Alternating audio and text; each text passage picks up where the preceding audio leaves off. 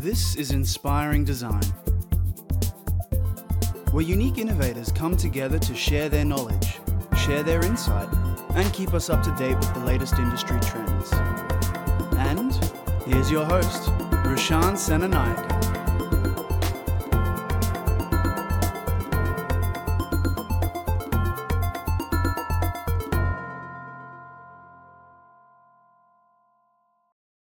What's up, everybody? Welcome to Inspiring Design with yours truly. I'm your host, Rashan Senanayake, and this is where the best of the best brands, experts, change makers, and thought leaders come together to share their valuable insights, experience, and knowledge. Our goal here is to be the missing link between education, design, and the industry. So today's a bit of a unique one. We've got a very special guest coming as a victor of Shark Tank, Ryan Tuckwood.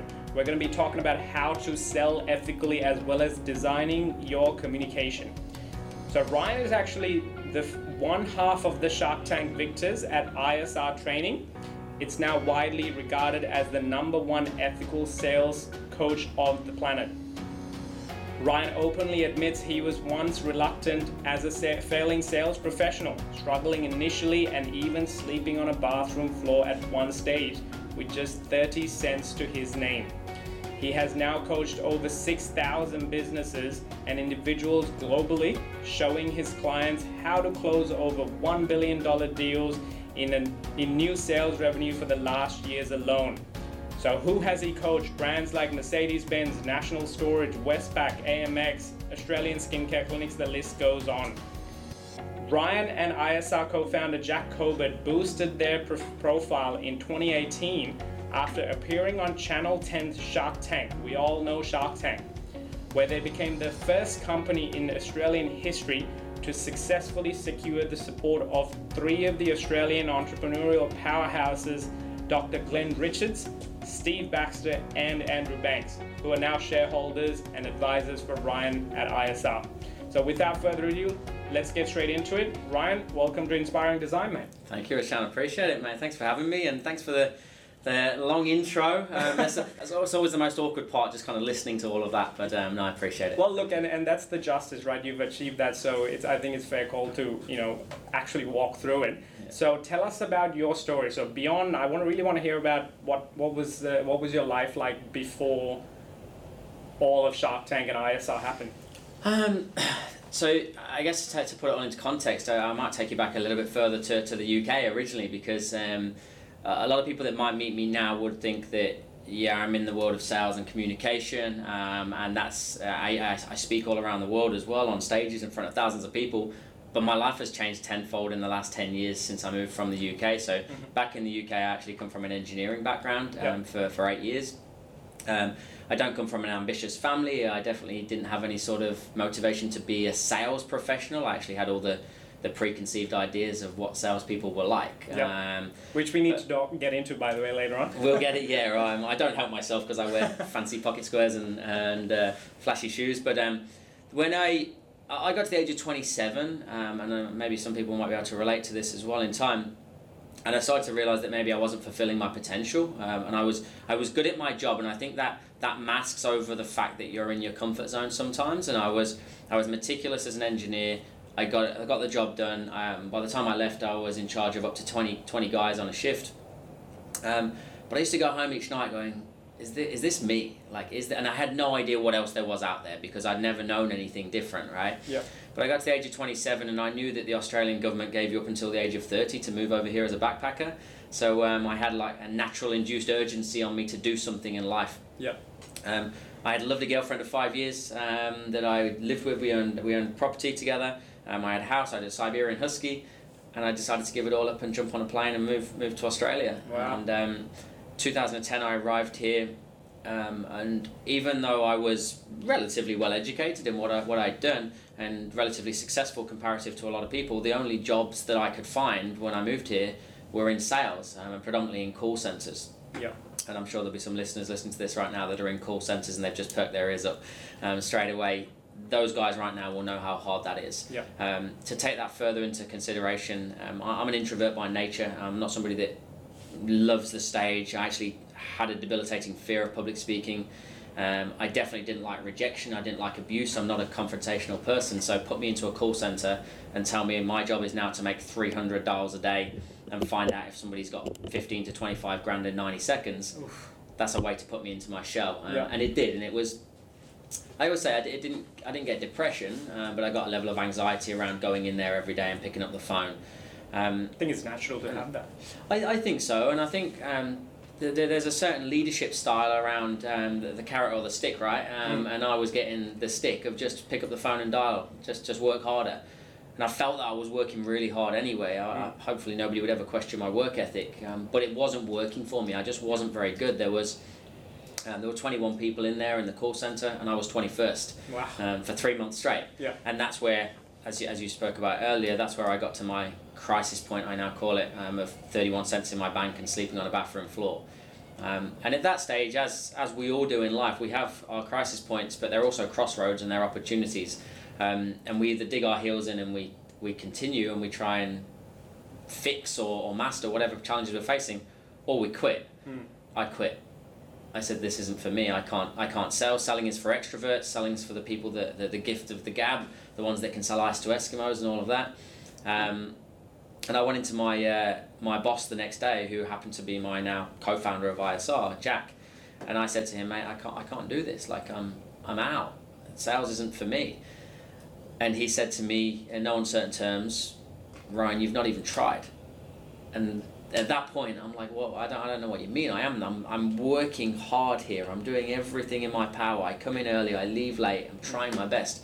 He said, you haven't fanatically consumed everything you can around the art of sales, negotiation, body language, emotional intelligence, behavioral science, the psychology of human behavior, basically. Yeah. And I'm like, I don't know what you mean. I don't know what those words mean. Sales isn't a skill. In my head, sales and communication was not a skill. It was just something you either had or you didn't. Mm-hmm. And then he challenged me. He said, I want you for the next 60 days to fanatically consume as much information as you can, 15 to 20 minutes every day. And if at the end of those 60 days you're still 21st, I'll pay for your flight anywhere in the world. And you go home and you leave with your head held high knowing you gave this a really good go. Fast forward really quickly. Within 5 weeks, I went from 21st to 1st, and my whole life just changed. Because for the first time, my engineering brain had kicked in and aligned itself to sales and communication, because it said that there was a formula and a process to how we communicate with human beings to maximize every opportunity. And within 14, 15 months, I was sales manager. I had 47 staff under my guidance, and I did just over $300,000 in commissions. And I realized that, money aside, I was now for the first time ever able to impact more people. And for me, that's what sales is. Sales is impact. Sales is the ability to inspire people to do things that maybe they didn't believe they could do. Yep. And that might be buying or investing or purchasing something that they didn't know that they needed at that point. Mm-hmm. But your job is to dig deep enough and articulate a value in a way that they see value. And all of a sudden I'm like, this is my purpose. And that's when in 2014, Jack and I broke away and we created this company, I guess to go a long way around answer your question, because of a frustration in the industry. Some people will be listening to this right now going, sales trainer, English sales trainer, Gold Coast, and their sales defenses will be very, very high. And I get that. We want to change that stigma. Our whole mission is to change the perception of salespeople, and for people to understand that the art of sales and negotiation and communication is a noble trait, and you actually owe it yourself to be able to better communicate your value to help you reach your potential. And I think that's a valuable way of looking at things, because if you are actually making sales, if you're running a business, then that's great. You know, you're going to have to do sales, otherwise there's no possible way you can grow. Yeah. And if you're not one of those entrepreneurs that are going to start your own business, then you have to join another organization and a system. So again, if you're then selling, whether it's a design, for me, actually sales is actually any form of communication where you're projecting an idea. So I'm telling my students all the time that you're selling when you get up in front and you're talking about your design. You're not asking for money in exchange now. Yeah.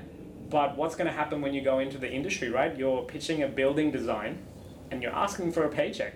Yeah. In the end, that's what you're doing, 100%. Right? So that's been my definition from sales. So I wanted to ask you, what is sales in your definition? the short, if I was going to give you one word, I'd say everything. The reason I believe that, and you assigned it there to selling an idea. Mm-hmm. I think you're selling yourself first before you sell the idea. So true. We live by the philosophy of we call it MCP, mm-hmm. that you sell yourself, myself, which is the M, mm-hmm. the company, and then your product, and you sell in that order. Yeah. So for me, sales opens doors to everything. Like, so whether you want to get book a restaurant on a Saturday night at 6:00 and you want to get the best restaurant in town. Yeah. Do you have the ability to pick up the phone and endear yourself to the person that answers the phone enough in 60 seconds that they want to find a way to fit you into that restaurant? There's a challenge for the listeners right now. Yes. I did that in New York on New Year's Eve in 2014. I got as a restaurant in Times Square. Yeah. Because I understood human behavior. So it's opportunity, it opens doors for you. Selling is not just here's a product, do you want to buy it? I'm selling people right now on the idea that sales could potentially, maybe, hopefully one day be a noble trade. Yeah. And if they walk away from listening or watching this and they go, okay, yeah, no, there is some merit in that, job done. Mm. And that's selling them. I'll give you a really clear example of when you're representing a business. I'll say the business name, let's do it. So Baby Bunting, I've got an 18-month-old baby boy. I've got a new baby on the way in October as well, another boy. So even though we're still a few months away from the second boy, my wife decides that we need to buy the second car seat already. Mm. So I'm in Baby Bunting, got great service on the front end, and we buy this car seat. They say, you got to go out the back to the roller doors. Somebody will be out there to greet you. They'll help you put it in the car. Mm-hmm. Drove around the back, happy, love the service in there. The roller doors open up. There's a guy there in a high-vis. He just works in the factory part. Mm-hmm. Maybe that's his perception of his job. I just work in the factory, and I just help people lift boxes into their car. No, you're in sales. Mm. Because he opened those roller doors up and he went, receipt. I was like, good afternoon, how are you? And he was like, yeah, good. You got the receipt? I was like, yeah, here's the receipt. So already my interpretation of the internal training at Baby Bunting has gone down. My experience is diminishing by the second. And he went, thank you, and then walked off. 10 minutes later, he came back. He said, where do you want it? No. So you must have a baby on the way. Congratulations, what you're having. That is selling. You touched on it, every single human interaction that you ever have, whether you're listening visibly, whether you're speaking to somebody face to face, whether you're on the phone, you're selling yourself first and foremost. So I just think it's one of the most powerful skills that anybody could ever attain. Absolutely, and I think that's which leads me to my next question is, how important is this within every industry? Doesn't matter where you are, in your point of view, how does it fit in, and why is it important every single thing we do? Yeah, I was probably a little bit naive when I got into the industry. I thought, because I came from a call center environment, I assumed that this would only work in direct sales, transactional sales, where you're asking somebody for the money for something. Mm-hmm. But since then, I mean, we've coached in over 150 different industries, from earwax cleaning to AMX, Mercedes-Benz. The industry doesn't actually matter, because it is. And Andrew Banks, one of our investors, hit the nail on the head when he came on board. He said, Ryan, this isn't sales training. This is communication coaching. And every single human being in every single business can benefit from communicating their value better. Yeah. So why I think it's really important is twofold. I think there's lots of brilliant minds out there that are in school now, leaving school, looking at secondary, tertiary education, looking to get jobs, and they would offer tremendous value to organizations. But in the interviewing environment, they maybe froze up, they didn't say the right answer at the right time, and they didn't truly articulate their value. Yep. And businesses miss out, and individuals miss out.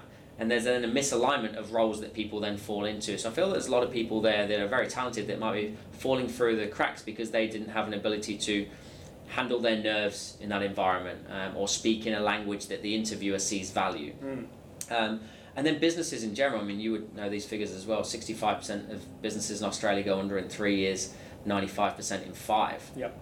They're horrible figures, and it really doesn't need to happen, because some of them are great businesses. And that's the usual fear that gets people going, the high chance of fail rate is through the roof. Yeah. So why would I start? There's too much risk, and actually holds a lot of ideas from ever even being tested. Yeah, that's actually a really good point. You actually... You play safe, right? You go, well, I won't do that just in case it jeopardizes everything else. Yep. Whereas if you knew right now that you could create a new idea, a new division, a new product or service in your business, and you also knew that you'd be able to categorically communicate the value of what that does to the market. So you know it would sell before it even hits the market. You try more things, which would mean the country would become more innovative, the economy would grow, and everything would grow. So want people to be braver. And bravery starts with confidence. Confidence starts with competence. Competence starts with familiarity. Familiarity starts with repetition. So we've got to get the repetition of doing the right things first before we can breed the confidence to try new things. I'm actually seeing patterns in how design thinking and communication sales comes into it, because it's part of storytelling, it's part of design thinking. At the end of the day, that is still communication. And regardless of the industry, you know, like these logos in the background here, the process and the approach, the steps, the elements that are involved, it's all the same, because it's actually human psychology. So I'm loving what you're putting down. But why is there a negative connotation when it comes to sales? Because, you know, people immediately think, oh, sleazy salesman. Yeah. Or car sales, real estate, you know, whatever. Like, there's always a negative thing towards it. I know my partner at the time, when I went through some sales training, this is back in 2014, when I came back and was just parroting what I had learned that day, super excited. And one of the things she said to me at that time was, you know, this is actually things that psychologists get taught. But this guy is out there teaching it to anyone and everyone without any code of ethics, without a governing body, right? Whereas psychologists actually have a very strict governing body. So it's very easy and dangerous. It's almost like giving superpowers to villains. And I'm like, wow, that's powerful. Yeah. But she wasn't wrong. There was some truth behind it. And I started to think about it, going, why is that? And it's that negative connotation that sales has with just in general. Yeah. Why is that, and how do you guys overcome that? Firstly, I think it's warranted. I think there are a lot of people out there, it's undeniable, there's a lot of people that are using these skills for the wrong reasons. There was a movie made about it. True. And that proves, firstly, that sales can be taught. And that's the first part. So I don't mind, I get a lot of my competition on my podcast and do live videos with them as well, because anybody that promotes the need to understand communication as a skill, that's a benefit to me. What we always say in our training is how you use these skills is really up to you. What we want to make sure that we do, and we always say on our phone calls or on our interactions, we're looking for two things before we decide who we're going to partner with. Number one is a moral and ethical alignment. Our whole sales methodology is called SWISH, stands for selling with integrity and selling honestly. So making sure that you don't go into an interaction with the intention to sell. I always say your job is not to sell, your job is to find out whether a sale should be made. So first and foremost, make sure there's a moral and ethical alignment there. And then the second thing is to have a growth mindset. We want them to have an open mind to a new relationship, more consultative approach to selling, because maybe what you just alluded to there as well around the psychology, about 3 or 4 years ago I stopped studying selling, so to speak, and I started studying buying. And when you do that and you put yourself in the buyer's shoes, you realize the market's very sophisticated. You know what we're doing, leading questions, 3 yeses, feel, felt, found, bait and switch. Everybody knows what you're doing. True. Be a real human being, have a real conversation with somebody, and as long as you're articulating value in a way that they see value, they will come to the conclusion themselves that you're the best fit for them. So I would say let the penny drop for them, don't throw the penny at them. There's a huge difference between the two, which is old school. So I think the stigma is there because it's warranted and it's merited, and there's lots of people that have been ripped off. Is our mission hard? Like, if we call you up and we're a sales training company, your defenses go even higher. So we have to prove credibility 10 times more than any other business, which is why the Shark Tank journey and that part of the story was very powerful for us, because it meant that 3 of Australia's most successful business owners did 6 months due diligence into our business, talked to our clients, saw that it got results, and then came on board. But still, there'll still be skepticism always, I think. Absolutely, and it's quite sad that there is that skepticism, because if you go through that process that you've gone through, and even my similar journey, for me, sales is actually education. The first couple of years in business, I went and I was hell-bent on that transactional mentality. You know, I need to get that paycheck from them. I don't even care what I'm giving them type mentality, because that's kind of a do or die desperate situation. For me, it became so much easier and more fun and enjoyable and less effort when all of a sudden sales to me was educating your clients. Yeah, it actually doesn't matter if they buy from you or not, because I've found so many times that they will come back and buy 3 years later. Yeah. Just because you've given them some value, it's just not the right time. Otherwise, they would have already said yes. Yeah, and you do that very well, like across the socials as well. That's a conscious effort, right? It is, and that's not on purpose of actually expecting a return. No. You know, it's not expected, and when you go back, you find that some of the schools that we work with or universities we go, they were in the audience 5 years ago. Yeah. You know, or they were in the audience 2.5 years ago, just hearing one seminar or whatever, and you just accidentally see these faces pop up, and you go, that's why. Yeah. You know, you're being giving to them, so they see you. So for me, that's, and given I'm in education, for me that's 100% that mentality. So I've found that some people have understood that, but at the same time, no. And a lot of people who are not running their own ship, it's harder for them to understand that.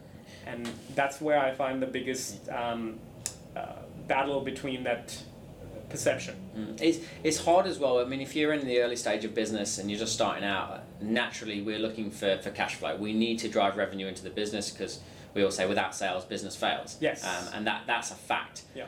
But with sales, with bad customers, your business fails. Yes.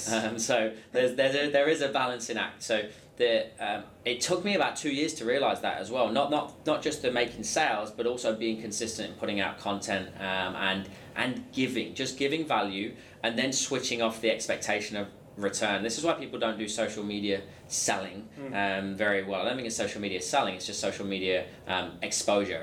It's awareness. Yes. So what is it, zero moment of truth is what Google is, right? Is it 11 touch points these days, or is it mine? I thought it was 16. I've probably gone higher. 16 touch points before somebody decides that they trust you enough to do business with you. So how can you get those touch points in the shortest amount of time is the game. Yeah. So that there is a level of trust and credibility. Absolutely. There. And it's really funny. I was actually just last night watching one of the king of contents, Gary Vee, one of his lives, and he was just trying to drill into this lady who had just completely missed the point, and he's like, "Why do you think all my content is free?" He got a little bit frustrated because he's like, "I need to cut this short." He's like, "Why do you think all my S is free?" And she's like, "I don't know, because you can afford to." It's like, absolutely not. He's like, "My business model is putting out every one of my content, all my knowledge, out there for free, and then I charge a premium $10,000 an hour for the 0.01% of the clients that want access to me." Simple as that. Yeah. It's like, that literally is my business model. Yeah. You can go and copy it if you want, because I'm giving it away for free, and it works, right? Yeah. I mean, we've seen a massive spike since we actually created a creative division. We've got a marketing manager that oversees everything. We've got videographers. Since we've done that, there's been a direct correlation with us putting out more free content with the business growth. So you give out, we're exactly the same. We put out everything, and then you charge for the implementation. Because I could watch a martial arts video, but I'm not a black belt. Yes. just seeing a video does not make me an expert. So, correct. And again, it might come back to the training versus exposure. So I can expose you to something that you might not have ever heard of before. And we've got acronyms coming out of our ears. We've got over 200 hours worth of content. Yep. Just because you hear it doesn't mean you can use it. Yep. And then there will be a small portion that we know in time, when we've got to those 16 touch points or fewer, that they'll actually engage your services. Right. And when they do, because they've already seen the value beforehand, they're not coming in kicking and screaming. You don't get refund requests or buyer's remorse. Yeah. They're really good, solid clients, and it builds for a really enjoyable sales environment and business environment. Yeah, love that. I might just pause. Yeah. Can we change the camera angle from that angle? I was just half thinking maybe we can get a completely third angle. Just my phone. Your phone? Yeah. Put it on the chair or something. From you? Like that angle? Yeah. So you want it from behind me? Behind, yeah, because then we've got like behind me and then behind Ryan as well. Yeah. Oh. Do you want it from the floor or do you want to check it on tripod? Maybe a little bit higher, like eye level.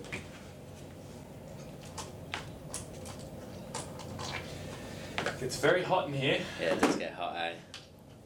It's that. Imagine when I do boot camps in here. Sometimes we had. Do you know Body Science? Have we even got them up there? Body Science, these guys. Yeah. They had 19 people turn up in here. We say 12 maximum. They had 19 turn up, and they flew in from all over. So they just basically took advantage, but they obviously weren't aware of the size of the office. Yeah. So we say 12 maximum because then we can do a role play. We can keep it really tailored. Yeah. And it was roast, but and this is like an 8-hour session. Oof. That would have been tough. Yeah. So is that how you want it? Yeah, that looks good, man. Yeah. Just so that it captures both facial expression. Yeah, sweet. That's all right so far, aren't you? Yeah, this is perfect. Yeah. Is it recording? Yeah, it is. Yeah. That one, I mean. That one. Sure. That one. Yeah. We had a scare earlier, didn't we? Oh, I've done that before. I filmed one and he just pressed it and it was like 3 seconds and I'm like, recorded that, right? Yeah, it's happened to me before, and with phones, if you get an email or a notification, it stops the video record. Yeah. So I had put it on airplane mode, so it should. Have you done a whole podcast before and not recorded it? Well, no, because the audio, I only focused on video in season 3. Yeah, okay. So it's just been microphone to a Mac, easy setup. Yeah. Hasn't happened so far. Touch wood. Yeah. But if today happens, I'm coming after you. Yeah, definitely come after me. I'm watching it now. Alright, sweet. So we'll pick up on how does authenticity and morality come into play. Okay. Yeah. So, love that, mate. So how do you actually nurture these skills when it comes to authenticity, and how do we communicate authentically? I think for me, I'm a big fan of Stephen Covey. I mean, well, not Stephen Covey Senior, Stephen Covey Junior, who wrote The Speed of Trust. I don't know if you've read that book. Yep. And in there was one thing that really hit home to me was how you communicate trust and authenticity was 4 stages, which was the first stage is integrity. So how do you communicate integrity? Mm-hmm. That then branches off into a whole session in itself, but it's about being vulnerable. Actually, there's a stigma if you're in sales or a misconception that I need to be authoritative, I need to be expressive, and I need to be in control 100% of the time.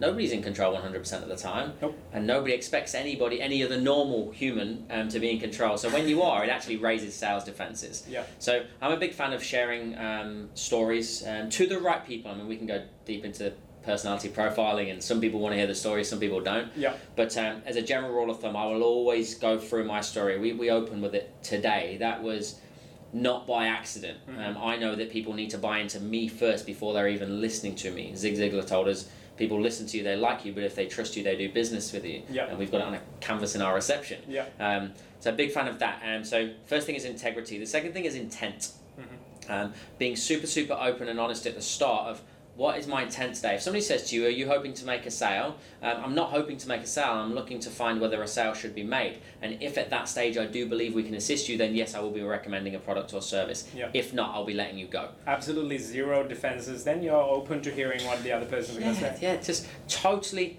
That's what we're doing. If you're in sales or you're in business, do you want someone to buy your product or service?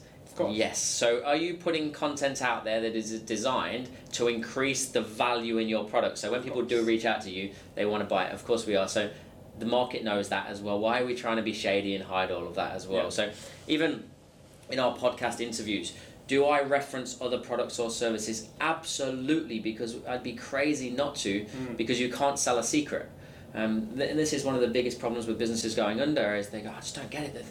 The product is amazing. We have such great results for our few clients. Yeah. Did you tell anybody else about it? Did you ever speak anywhere? Did you share much content out there? No.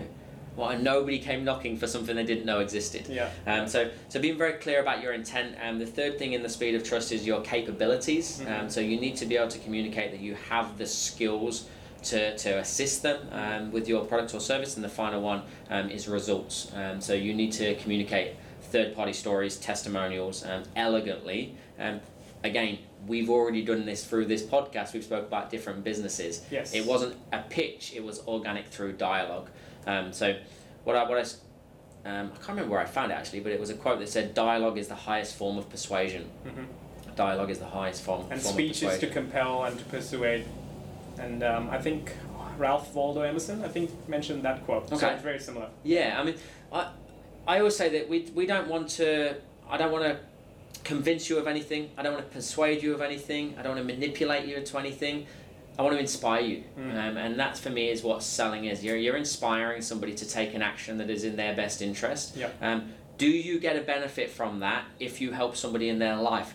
that's a natural sort of consequence, but not every single time as well. Sometimes it's just good to give, and I'm not overly religious, I'm not overly spiritual, but I've definitely recognized, as I referenced earlier, the more we give and the more people we help, then the more lucky we seem to get with business. And that's a beautiful way of looking at life in general, because what goes around does always come around. Yeah. And I've seen so many times when, there's movies made about it, when you are undercutting someone else, it's a finite, it's not sustainable. Mm. There is an end point to it. So love that mentality, mate. So how do someone like you and I, or a student coming up, how do they develop these skills? Like, because at the end of the day, a trainer can fast track that process for sure. Mm.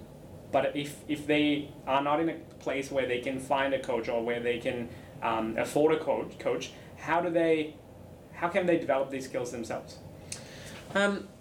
I think the first step is to recognize that it is a skill. They need to accept it. And the phrase that's probably not politically correct that I use is, like a good alcoholic, it's accepting that you need help in the first place, right? Yeah.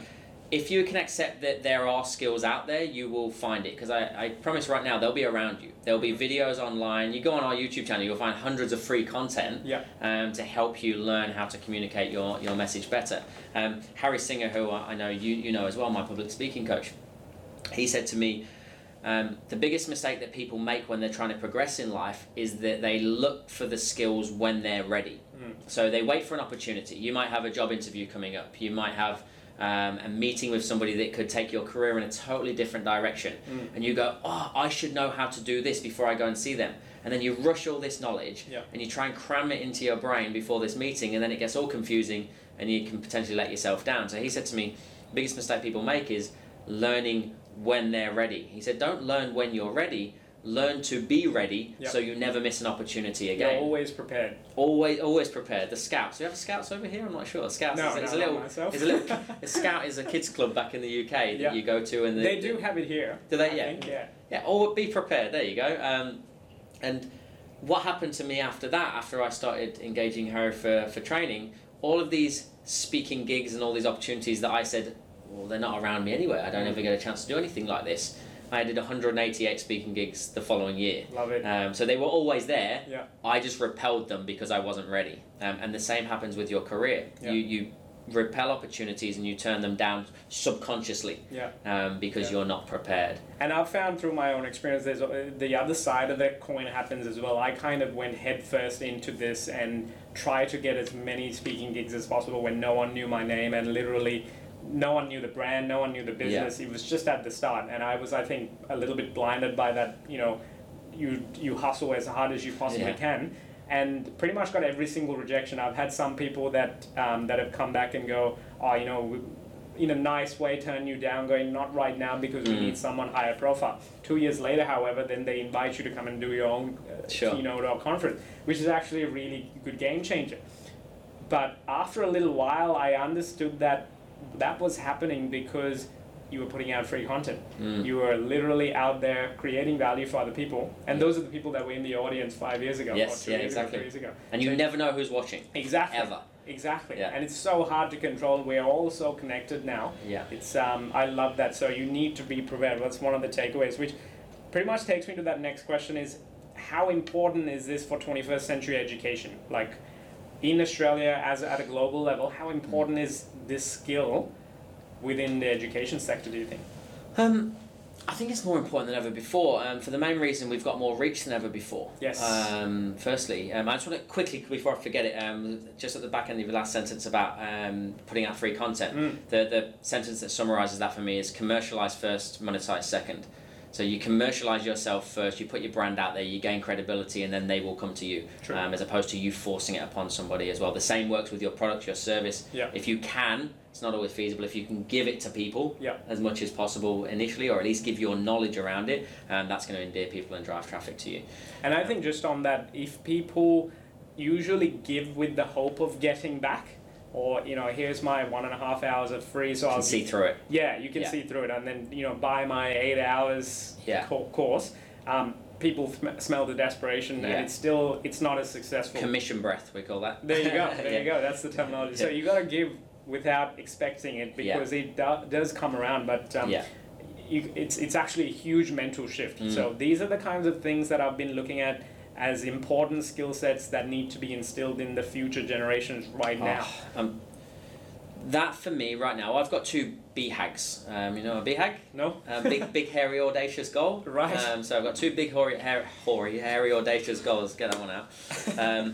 So I've got two big, hairy, audacious goals. Number one is to provide education to every single business in the world. Love it. And the reason I believe that's so important is because of what we spoke about earlier is so many businesses are failing all around the world. I think when you register a business, you are not allowed to register it until you've engaged some communication training or some sales training. Because if you can't sell it, your business is going to fail. And I think it's irresponsible of governments to let people start a business if they know that they've already got a 65% chance of failing. Yeah. So that's one of our big goals. And then the second one, which I'm really passionate about because I know it would have changed my life if I'd have learned these skills earlier, is to get sales and communication training part of modern day curriculum at primary level, if possible. How many kids are getting, you would know the figures better than I do, how many kids are getting bullied? How many kids are sitting at the back of the class not putting their hands up when they've got ideas because they fear that they're going to look silly for shouting out something that could be totally creative? Yeah. And we're suppressing all these geniuses that are actually going to change our world for future generations. So I guess to come back to what we spoke about as well, that's why it's so important. It has to start there because the world is more connected than ever before. We're not always going to have the fortune of sitting face to face with people. I think business is going to change, especially after COVID. It already has for us. We're now 95% digital trainers. We were before COVID. We were about 60-65, which is great for us because we can train people anywhere around the world and it's more accepted. Yeah.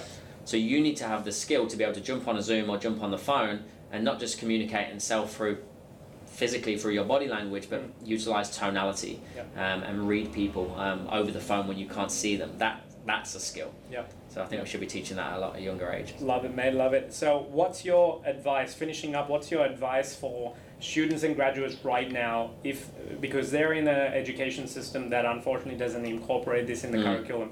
So these are things that are in discussion with a lot of people at the moment. So there is a shift. Yeah. However, the students right now, similar to when we went through school, it's not a skill we got taught. Yeah. So if you are a student and graduate right now, what would you advise them? What are their action steps right now?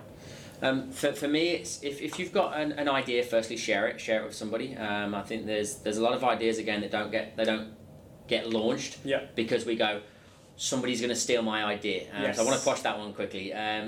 You come and tell me you've got an idea. I'm not going to steal it. I've got 3 businesses. I've got a baby and I've got another one on the way. I don't have time to steal your idea, but I might know the person that you need to talk to. True. So the old adage is your network is your net worth. So live your life like the person that you talk to every single day, the new contact, the person you sit next to on the bus, this person you sit next to on the train. Introduce yourself. Say hello. You have no idea who is in their network. So live your life like that person could change it, and then you maximize every single human interaction. Yeah. Second part to that is that you need to maximize that situation by knowing how to introduce yourself. Yes. So we go through, I don't know if you've been to our event, you've seen me do elevator pitch, the 5 steps to mastering an elevator pitch. Not yet, okay. But we've got 5 steps to communicating who you are, who you help, the problem you solve, why you do it, and the best thing about you or your business. So have a fundamental set of language patterns or word tracks that you communicate with every person you ever meet. So somebody says to you, we get asked 3 questions in life more than anything in the world. What's your name? Where are you from? And what do you do? The 3 most common questions you're ever going to get asked. You know the first 2. If you don't, we're struggling. You know the first 2. The third one, what do you do? You're not a digital marketer. Yep. You're not a plumber. I'm not a sales coach. What problem do you solve for people? Once you start communicating that in an interaction and then tying it with the reason why, so you actually add an emotion to it, you start to connect with people. And when you start to connect with other human beings, your network just expands and you'll start to find like-minded individuals like never before. Yeah. In 2010, I wasn't around the wrong crowd, but I certainly wasn't around the right crowd for where I could go for my potential. So if you're not surrounded by people that are as ambitious as you, it's a big world. What is it, 7.7 billion people on this planet? There's 4.5 billion of them have the internet. Find groups, network. We've got Facebook groups, Facebook groups where you can just network with people that are thinking like you. Yeah. And all of a sudden that will open doors. And I think it's Will Smith, one of his videos relatively recently, he said, go to your text messages and look at the top 5.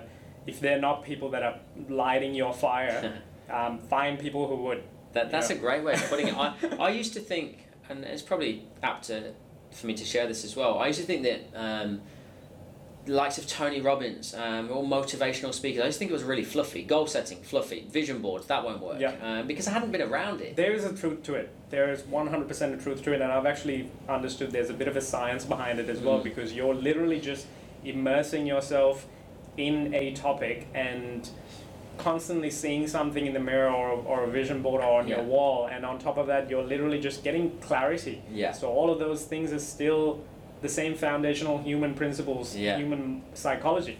And I never thought that, but I know there's a big connotation, similar to sales having that negative connotation. They go, goal setting. I'm like, that won't work for me. And then I met a guy called Dennis McKenzie in 2010, and he asked me, what are my goals? And I said 3 or 4 things. He said, how long have been your goals? I said, 3 or 4 years. He said, show me. I was like, what do you mean show me? They're up here. Ooh. And he said, that's why they've been your goals for 3 or 4 years. They're stuck in your head. You need to get them out, get them on a piece of paper, get them on a vision board, see them, read them every single day, and most importantly, get people to hold you accountable to achieving them. Yeah. And it's not even arguable. I've had the most productive 10 years of my life by a long, long way. Yeah. Just because I walk in every single day, I know exactly what I'm going to do. I know the network that I need to be around. I know the people that I need to associate with and hang around with. And audit my network as well. So I like the Will Smith analogy there is, so once a month I actually make a conscious effort to audit my newsfeed, and I audit my network, and I go, am I around the right people to take me to the next level? Because you do outgrow mentors as well. I've mentored a lot of people that have actually outgrew me as well. And that's cool, and most good mentors will respect that. They can take you to the next level, definitely, but they stay in their lane. Auditing your network is actually a good one. Thanks, Will Smith. No worries. Well, there you go. We'll message him.